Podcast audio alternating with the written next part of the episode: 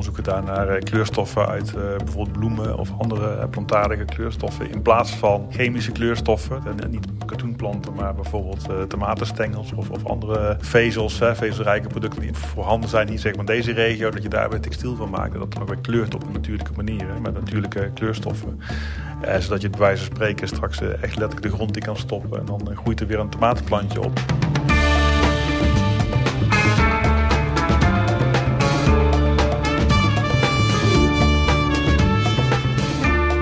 Nederland wil in 2050 een circulaire economie hebben. Maar wat is dat nou, die circulaire economie? En hoe komen we daar? Het gaat om het stellen van de juiste vragen, het hebben van grote ambities en dromen, maar ook om doen. Daarom kijken we in Dromen en Doen naar hoe op hogescholen in het hele land gewerkt wordt aan de circulaire economie van morgen. Mijn naam is Allard Amelink en elke aflevering ga ik in gesprek twee leden van het lectorenplatform Circulaire Economie. In deze aflevering kijken we naar de wereld van textiel. Na olie en gas de meest vervuilende industrie. Kortom, een gebied waar een hoop winst te behalen is. Ik spreek met Karin Jansen, senior onderzoeker aan Avans Hogeschool... en Koen Dietrich, lector Circulaire Economie aan de Hogeschool van Rotterdam.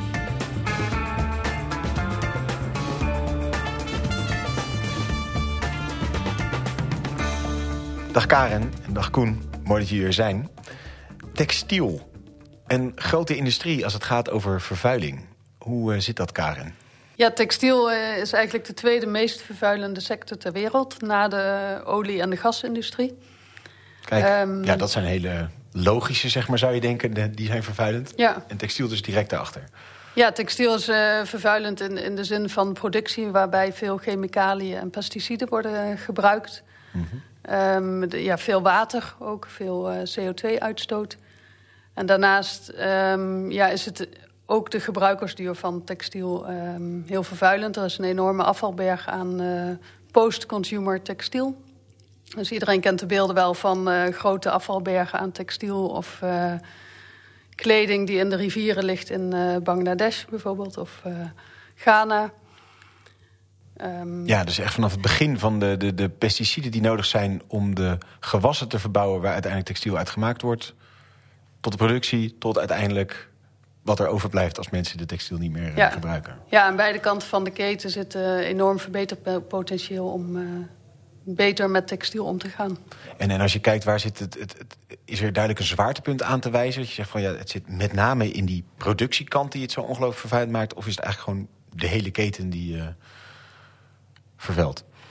Ja, ik denk dat, dat op alle vlakken in de keten verbeterpunten mogelijk zijn. Dus zowel in de productie als in de, in de uh, productie van de grondstof al. Dus het katoen of uh, ja. andere grondstoffen kunnen al uh, duurzamer. Het gebruik kan duurzamer. Het samenwerking in de keten kan beter. Richting uitbuiting naar boeren of ja, oneerlijke handelsposities van um, verschillende schakels in de keten.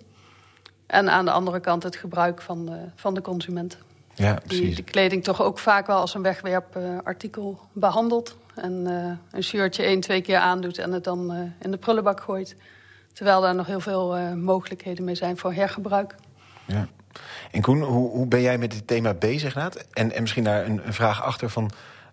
hoe heb je het ook zien ontwikkelen in de, in de laatste jaren? Nou, wij zijn nu gestart uh, een aantal jaren geleden al met de, met de vraag van goh, hoe kun je nou consumenten bewegen om andere keuzes te maken, duurzame keuzes. Hè? Want wat Karen net al zei, van ja, die, die keten, hè, je uh, één keer een t-shirt kopen, dan ben je erop uitgekeken, gooi je het weg.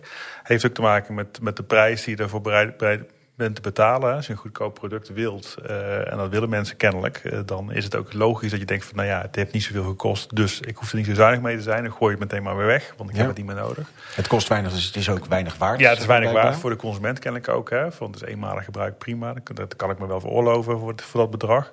Dus daar zit een deel van het probleem ook, hè, je die kosten die je eigenlijk maakt, hè, ook qua arbeidsomstandigheden of qua pesticiden of dat soort dingen, waar je mee je milieuschade uh, veroorzaakt, dat je dat allemaal niet meeneemt neemt in je prijs, dan heb je dus een heel goedkoop product. Wat dus als wegwerpproduct kan worden gezien. En, dan heb je dus aan het eind van de keten weer een ander probleem. Namelijk van, hey, er ligt weer een hele berg niet gebruikte kleding... of bijna niet gebruikte kleding die, die niet meer waard is. En het verdwijnt, niet alleen eh, op een berg, maar het verdwijnt ook nog gewoon bij het reguliere afval, waardoor het helemaal verdwijnt. Hè. Dan is sowieso uh, verbranding de enige route, zeg maar. Dus dat is uh, helemaal zonde eigenlijk, want alle waarde die dan eventueel in zit, is dan sowieso verloren. Ja, het is dan met heel veel pijn en moeite geproduceerd en vervolgens eindigt het dan... Uh, ja, ja. verbrandingsover. Ja, ja, dat is toch, toch zonde.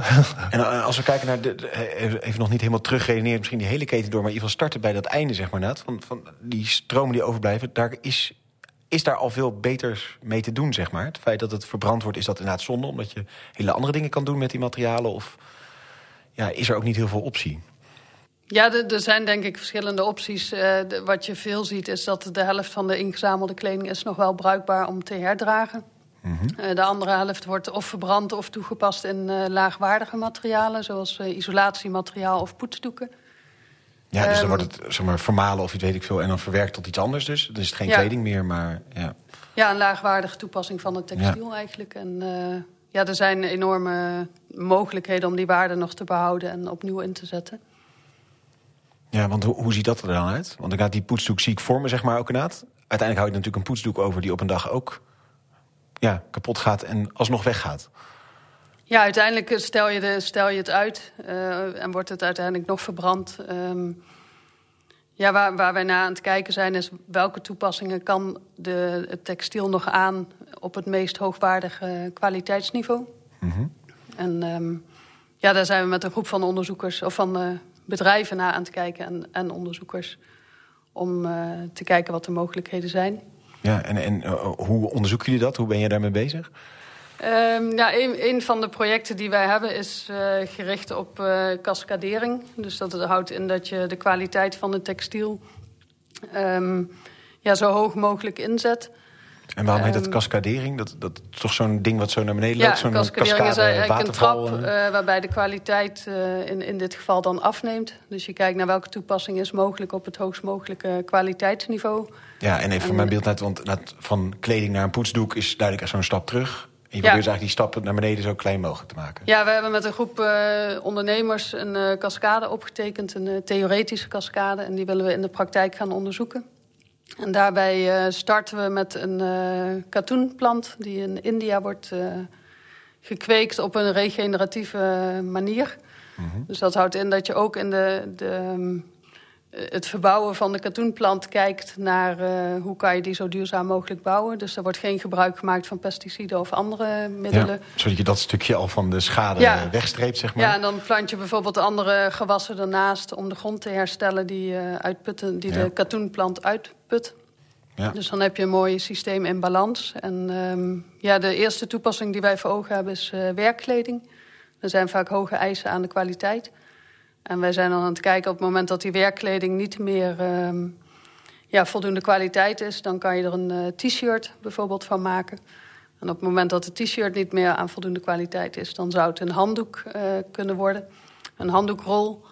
En op het moment dat de handdoekrol niet meer voldoende oh, kwaliteit is... Oh, die uit zo'n uh, ja, in de ja. horeca zeg maar ja. pakt. Ja. ja, of op hogescholen. We, ja. Bij ons hangen Precies. In het toilet. Verruimd is en zo. Dat zien we ze elke dag. En, uh, ja, de, als laatste stap hebben we een uh, worteldoek voor ogen.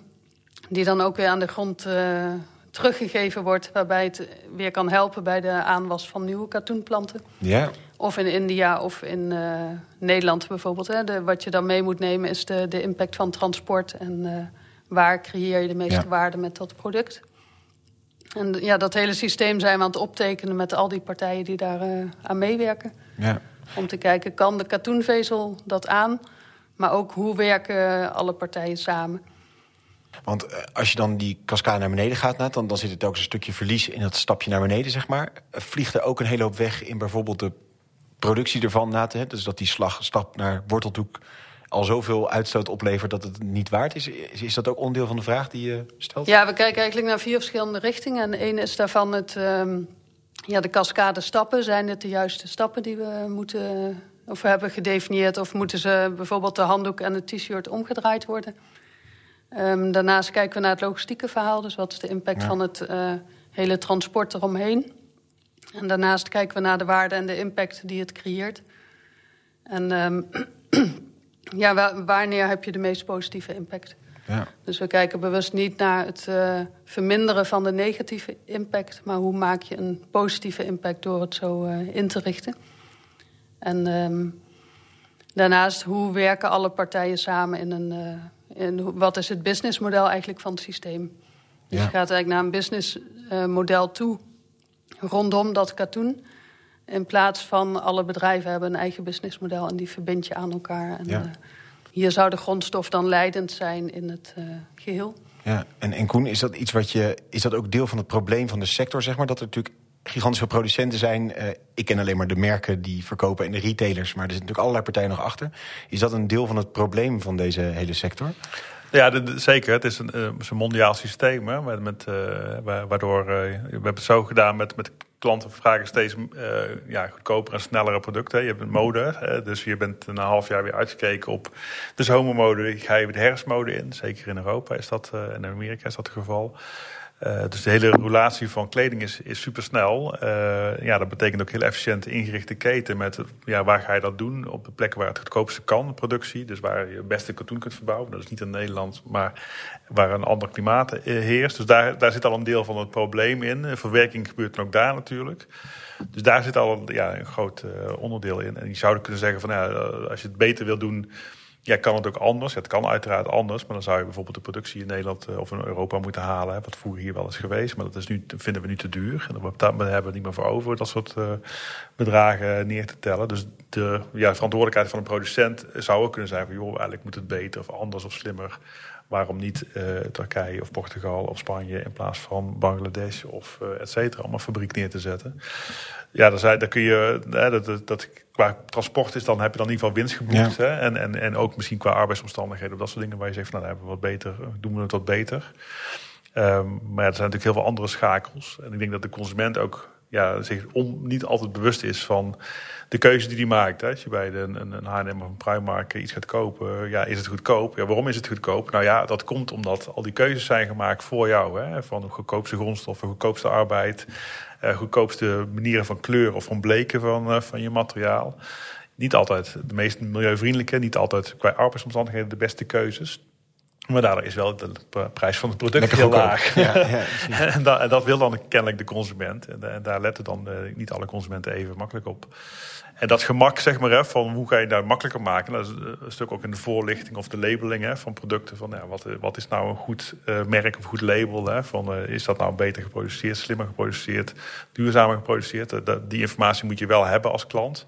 En dan kun je je keuze daarop bepalen. heb ik er meer voor over om hè, iets meer betalen, ja. omdat het beter is geproduceerd. Um, ja, dus daar heeft ook de, de, de ver, verkoper, of dat nou een online winkel is of een, of een fysieke winkel, heeft daar ook een verantwoordelijkheid in te, in te nemen, denk ik. Dat is ook wel ja, interessant. En, en, daarmee zeg je dat dan zijn er mensen moeten bereid zijn om meer te betalen. Misschien straks meer nog over hoe consumenten hier ook een rol inderdaad in hebben of nou, beter geholpen moet worden. Kaan, zie je dat, dat, wat voor bedrijven zijn dat die uh, met jou hier aan werken zijn? Zeg maar ook een beetje de high-end partijen die dus inderdaad in de wat duurdere hoek zitten en daardoor ook makkelijker dit kunnen doen. Want daar zit denk ik weer niet de grote bulk zeg maar, van de textiel die er is. Ja, de, de bedrijven die meedoen zitten in, in ons project in de business-to-business uh, mm -hmm. omgeving. Dus dat, dat zijn echt wel de, de bekende um, werkkledingproducenten en de bekende sanitaire voorzieningenproducent. Um, en wat is hun drijfveer dan daarin om hier aan mee te doen? Ja, de, wat uh, eh, CWS bijvoorbeeld is het uh, bedrijf wat de handdoekrol maakt. En zij hebben echt als duurste, doelstelling om uh, ja, zo duurzaam mogelijk te hm. opereren. En um, ze hebben op dit moment een, een, gewoon een traditionele katoenen handdoek in het assortiment. En een biologische katoenen handdoek.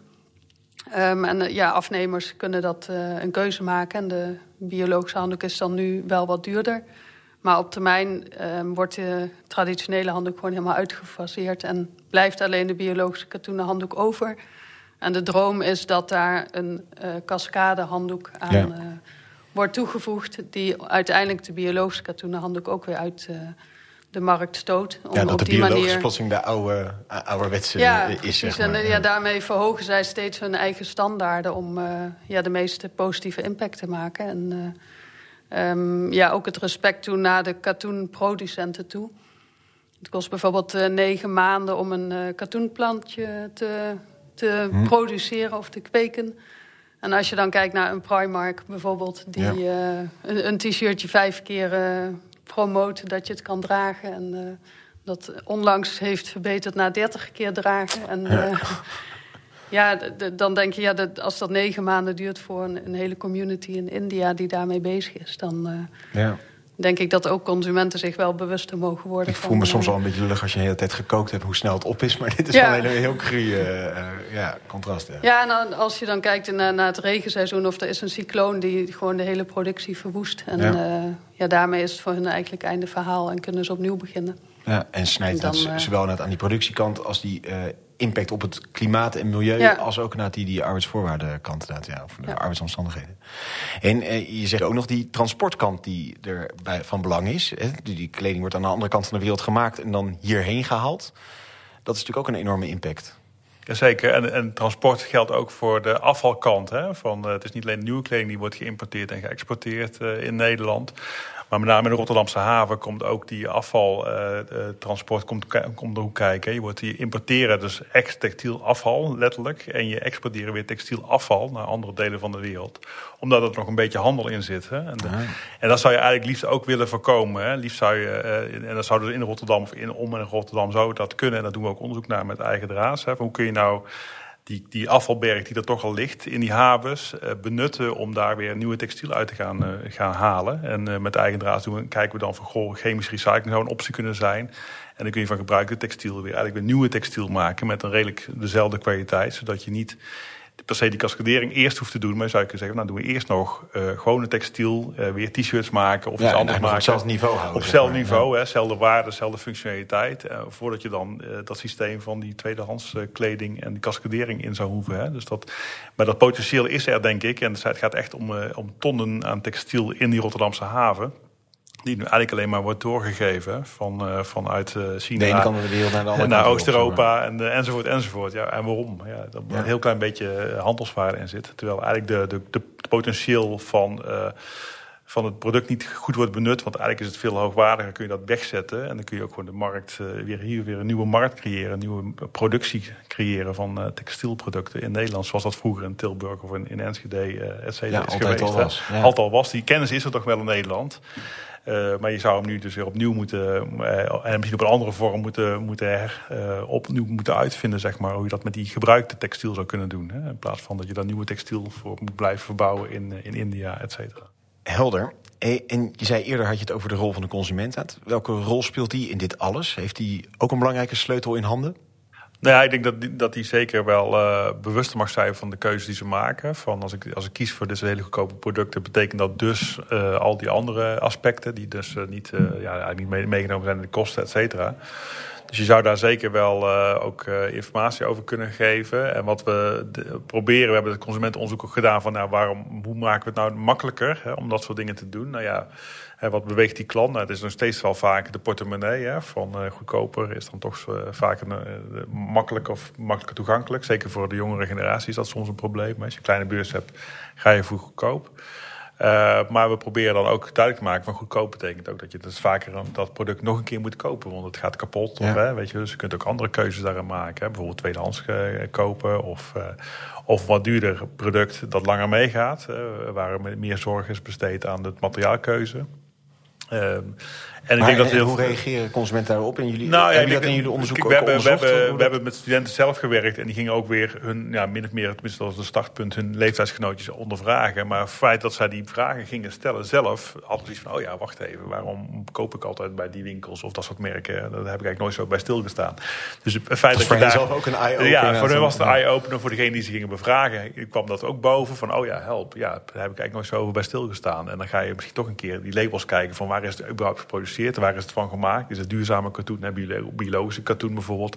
Zit daar misschien een deel bamboe al in, hè, bio-based materiaal. nou ja, dat soort keuzes kun je dan zelf maken. En dan ben je veel meer bewust van, oh ja, het is echt wel uh, behoorlijk veel impact. Hè. Is het uh, gebleekte katoen of juist niet gebleekt? En is het klaar, weet je wat? zijn allemaal keuzes die je maakt. Ja. En het feit dat bijvoorbeeld, hè, ik noem maar als Zalando nu keuzes maakt, hè, van wil je, wil je verduurzamen, dan kun je dat aanklikken. Als je dat hm. belangrijk vindt, krijg je dus een andere keuze. Ja, het, feit dat het vinkje er al is, is al ja, veel is al, zeg maar. is al, ja, precies. En dan zie je dus dat de consument denkt, oh, heb ik nooit zo over nagedacht. Oh, kennelijk is dit dan een duurzamere keuze dan wat ik normaal gesproken misschien zou doen. Maar ik vind het steeds een goed product en ik ben er wel bereid voor te betalen. En dus die, die rol ook van die informatievoorziening en de keuzes aanbieden. eh, en ook misschien voor de retour, hè, van als ik er daarvan af wil van mijn kleding. Ja, is daar een goede route voor, een makkelijke route.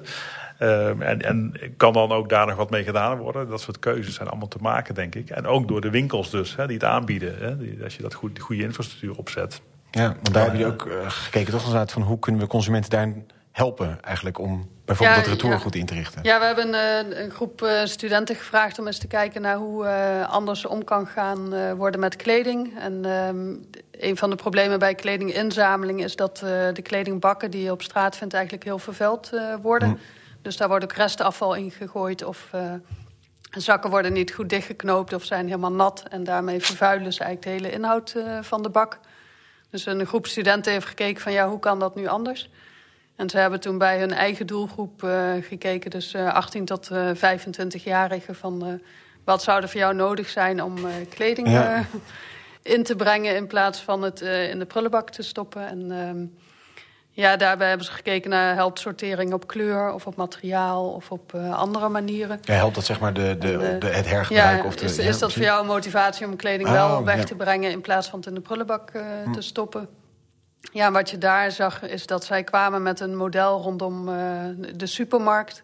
Dus zij gaven eigenlijk aan, als je het inlevert bij de supermarkt, net als je lege flessen, dan, ehm, ja, dan kan je het gewoon meenemen en krijg je een, een incentive is dan Ah, ook ja. wel belangrijk. Dus zij Toch wilden iets ook wel graag een, zeg eh, maar, een ja. bonnetje voor korting in de winkel of, eh, ja, of op kleding of iets anders.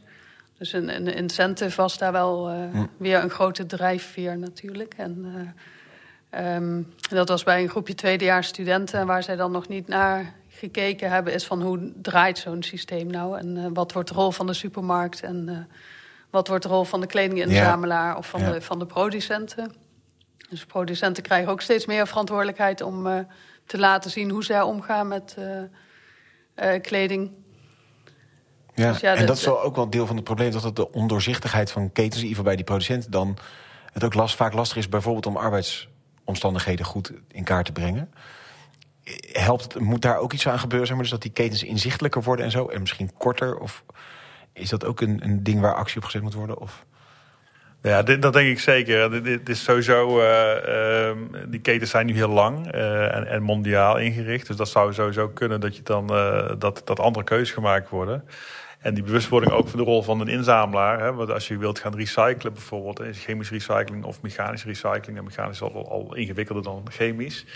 Maar ja, dan moet je ook die sortering goed op orde hebben. Dus ook dat betekent weer eh, ja, anders sorteren, nauwkeuriger sorteren, eh, minder vervuiling, et cetera. We hebben met de studenten ook eh, daar rondgelopen bij zo'n sorteerder. En om zelfs te kijken van wat betekent dat nu als je die berg textiel binnenkrijgt. Hè, wat zit er allemaal in? Nee, zijn ze met handscanners gaan kijken. En dan zie je dat er eigenlijk nog vrij grof wordt gesorteerd. Hè. Dus dan, als je dus iets wil doen met katoen alleen, bijvoorbeeld, ja, dan moet je toch wel weten welke alleen zuiver katoen zijn. En dan Ja. moet je dan wel eruit plukken. En dan moet je niet een hele bak met kleding hebben waarvan alles nog wat door elkaar zit. Want dan kun je eigenlijk die monostroom niet goed eh, eruit pikken om daar iets mee te doen. Dus ook daar zit een hele slag, verbeterslag nog. Hè, dus ook de sorteerder heeft daar misschien wel een rol in te spelen. En die zijn er ook wel mee bezig. Hè, van hoe kunnen we dat nog slimmer aanpakken? Zodat je eigenlijk meerwaarde kunt halen uit die gebruikte katoen eh, of ge- gebruikte textielstroom hè, die, je- die je binnenkrijgt. Ja, precies. Want anders kun je alleen maar eh à la poetsdoek of eh, handdoek maken uiteindelijk. Terwijl je misschien ook nog Ja. andere mogelijkheden hebt. Hè. Eh, gewoon textiel naar textiel. Hè. Gewoon eh, weer, weer textiellappen maken waar je weer kleding van kunt maken. Bijvoorbeeld. Dat zou ook een, best een optie kunnen zijn. Maar dan moet je wel weten. Ja, dat Wat je materiaal materiaal hebt en wat het is. Ja, Precies. Hè. Dan moet je de kwaliteit goed kunnen beheersen. Zeg maar. Dat is wel, Ja, transparantie in die keten is heel belangrijk. Ja, en eh, ook in dat eh katoenkaskade-project, waarbij het katoen uiteindelijk weer in de grond eh, gaat, wil je ook zeker weten dat daar geen chemicaliën aan toe Nee. zijn gevoegd of andere Nee, omdat je dan ja, stoffen die de, de termijn... grond ja, eh, weer vervuilen. En, ehm, zeker als je biologisch katoen hebt. Is dat Ja, wel ja. vereist. Ja. ja, dus eh, we kijken ook naar track-and-trace oplossingen om te kijken van kan je een, een eh, digitaal iets toevoegen aan het katoen of aan de vezel om het eh, hele proces te volgen. Ja. En uiteindelijk leidt dat ook in die sortering weer tot, eh, tot makkelijkere sorteergroepen. En eh, ja, dan weet je precies, deze reststromen kunnen worden ingezet voor deze nieuwe toepassingen. En eh, dan wordt eigenlijk elk afval wordt een nieuwe grondstof. Ja, ja. En, dan heb je eigenlijk geen reststroom meer, zeg maar, als het in die ideale... Elke afval is, een, is een nieuwe grondstof in die, die filosofie. Eén laatste vraag, denk ik. Um, die, die consument, dit veronderstelt natuurlijk allemaal nog uh, de fast fashion... in ieder geval in de uitingen van... ja, ik wil graag een mooi kledingstuk uh, hebben, et cetera. Moet daar iets structureel in veranderen? Of kun, kan daar ook op een slimme manier... zeg maar, ja, wel aan de behoeften tegemoet gekomen worden... zonder dat het die enorme impact heeft? Zonder dat er alleen maar meer kleding ja, moet komen? Nee, ik denk dat, dat je van fast fashion naar slow fashion zou moeten uiteindelijk. Hè? Tenminste, dat je dus langer met je kleding doet, überhaupt... Ja, daar zijn allerlei routes voor. En ik denk dat uh, zeg maar een, een, een, app als, als Vinted wel een, een, manier is zeg maar, om ook mensen bewust te zijn van... oh ja, ik heb eigenlijk nog best een leuk, leuk kledingstuk in de kast hangen... Uh, en als ik heel eerlijk ben, heb ik er al twee jaar niet meer naar gekeken. Dus misschien is dit wel het moment om het gewoon op een hele makkelijke, laagdrempelige manier online te zetten. En misschien dat iemand anders er een plezier mee kan doen. En, en dat roleren hè, van kleding of het uh, überhaupt het te koop aanbieden of ruilen, hè, de ruilbeurzen van kleding, ja, dat, dat is best iets wat nu uh, hip is. En waar, waar ook hè, bij, bij jullie ook aan hebben gewerkt. Hè. Ik denk dat dat gewoon nu wel de, de, het momentum is om daar gewoon goed te kijken van wat is er allemaal mogelijk. Ja, want daar hebben studenten toch ook naar gekeken. Naar dat ja, ja, ook een ander groepje in, in diezelfde opdracht heeft gekeken naar welke andere verdienmodellen kunnen er bijvoorbeeld rondom kleding zijn. Of hoe kunnen wij kleding uh, vaker hergebruiken. En daar ontwikkelden zij een concept rondom de ruilbox. Waarbij studenten dus kunnen aangeven van deze maat heb ik, deze stijl heb ik en deze kleding wil ik graag. En uh, ja, daar hebben ze het animo van gepeld onder hun uh, medestudenten. En eigenlijk kwamen daar best wel verrassende resultaten uit dat ze dat heel graag zouden willen. Ook omdat ze zelf niet altijd uh, financiële middelen hebben om dure designkleding te kopen. Ja, dus er gaat als... eenmaal een duur jurkje in en die gaat dan ja. volgens die kun je een keer dragen en ja, en dan kan je het al met een aantal gewoon regelmatig uitwisselen. En uh, ja, toch elke keer wat anders aandoen. Want dat, ja, dat is ook ja, belangrijk om niet twee keer hetzelfde te dragen. En, ja, ja, want dat lijkt me lastig. Je, je moet of daar iets aan doen, of naar soort slimme oplossingen... om die behoefte om iets nieuws te dragen in stand te kunnen houden... maar toch ja. op een nieuwe manier. Ja, en het, het mooie aan, aan, aan, dat groepje was dat een van de, van de jongens die dat onderzocht... Uh, die kwam hem zijn eindpresentatie in een geheel tweedehands outfit... En die was daar enorm trots op. Van kijk, je denkt zeker niet dat dit tweedehands is, maar dat is het wel. En uh, ja, ik voel me daar nu heel goed over. En uh, ja, eigenlijk door het wegzetten van dat soort opdrachten... creëer je ook een soort bewustwording en een andere kijk tegen die uh, textielgebruik of kledinggebruik. Ja. En dat is natuurlijk een mooie bijvangst van. Uh, van ja, ik denk dat het een beetje het imago van tweedehands is. Hè, dat het uh, oud en versleten en dat soort dingen is. Daar moet je een beetje van af. Hè. En als je zegt, nou goed, we hebben een systeem hè, met uh, we geven kleding door hè, op, op, een bepaalde manier. Of je hebt een, een winkel uh, ja, op een ei bijvoorbeeld waar je dan vrij high fashion zeg maar, maar dan in een fysieke ja. winkel heb je niet eens door dat je tweedehands kleding aan het bekijken bent, maar dat is het wel. Of of bijvoorbeeld nou ja, echte mode items hè, waar je zegt van dat zijn echt gewoon mooie merken, maar die kun je best tweedehands ook nog goed, goed dragen. Als dat een beetje ja, weer op een goede manier wordt gepresenteerd, dan is het ook zo van, nou, dan kan ik eigenlijk voor minder geld kan ik iets heel moois ja, dragen. Wat misschien hè, wat niet, anders uh, niet voor mij bereikbaar was. nu kan het wel, omdat het uh, tweedehands is. Uh, en ja. ben, is het win-win, want het wordt nog een keer gebruikt. En ik ben blij, want ik heb een fantastisch fashion item in mijn kast hangen nu. Er wordt eigenlijk meer na dan dat het per se minder moet worden. Ja. Hey, tot slot misschien, Kaan, 2050, wat is dan jouw droombeeld? Waar, waar hoop je dat we dan staan? Um, nou ja, de, ambitie van Nederland is om in 2050 een volledig circulaire economie te hebben. Dus uh, het, droombeeld zal, zal, daarin zijn dat kleding uh, volledig wordt hergebruikt of opnieuw ingezet. En uh, um, dat er efficiënt wordt omgegaan met grondstoffen. voor mij zou het ook wel betekenen dat er gewoon op een respectvolle manier met ketens wordt omgegaan. Dus ook richting die katoenproductie en de arbeidsomstandigheden en de vervuiling in het proces. Um, waarbij ik denk dat, dat het systeembelang daarin dan uh, zwaarder moet wegen dan het eigen belang van die uh, producenten. Ja. En aan de andere kant dat consumenten zich dat ook meer bewust van worden. Dat zij zich afvragen, heb ik dit nodig en hoe is het gemaakt? En uh, ja, wil ik het product dan nog wel? Hè? Dus, ja. wil ik dat het echt ook graag, een, zeg maar. Ja. Een stukje eigen verantwoordelijkheid daarin nemen. En um, ja, alle belangen om die verantwoordelijkheid uh, te pakken ook meenemen. Ja. En Koen?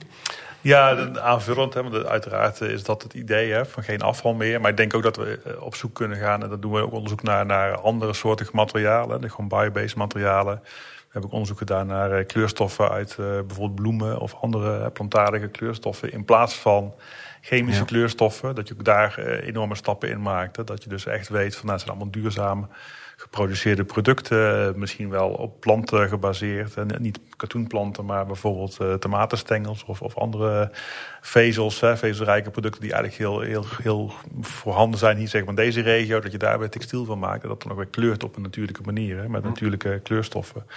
Eh, zodat je bij wijze van spreken straks eh, echt letterlijk de grond in kan stoppen. En dan eh, groeit er weer een tomatenplantje op, hè, bij wijze van. Dat je cascadering hebt met lokale geproduceerde kleding. die echt op een duurzame manier wordt, op hernieuwbare manier wordt geproduceerd. In plaats van ja, die vervuilende industrie met heel veel afval en, en allerlei nadelige effecten nu. Hè. Dat, daar wil je eigenlijk vanaf. Dus dat, dat is het ideaalbeeld. Ja, en het mag ook eerder dan 2050. ja, precies. Daar werken jullie even goed aan mee. heel hartelijk dank. Dank voor het luisteren. Karin Jansen vertelde in deze aflevering over het theoretisch model van de cascade.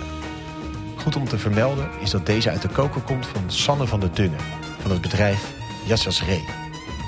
Wil je meer weten? Kijk dan op www.hetgroenebrein.nl slash programma's lectorenplatform CE.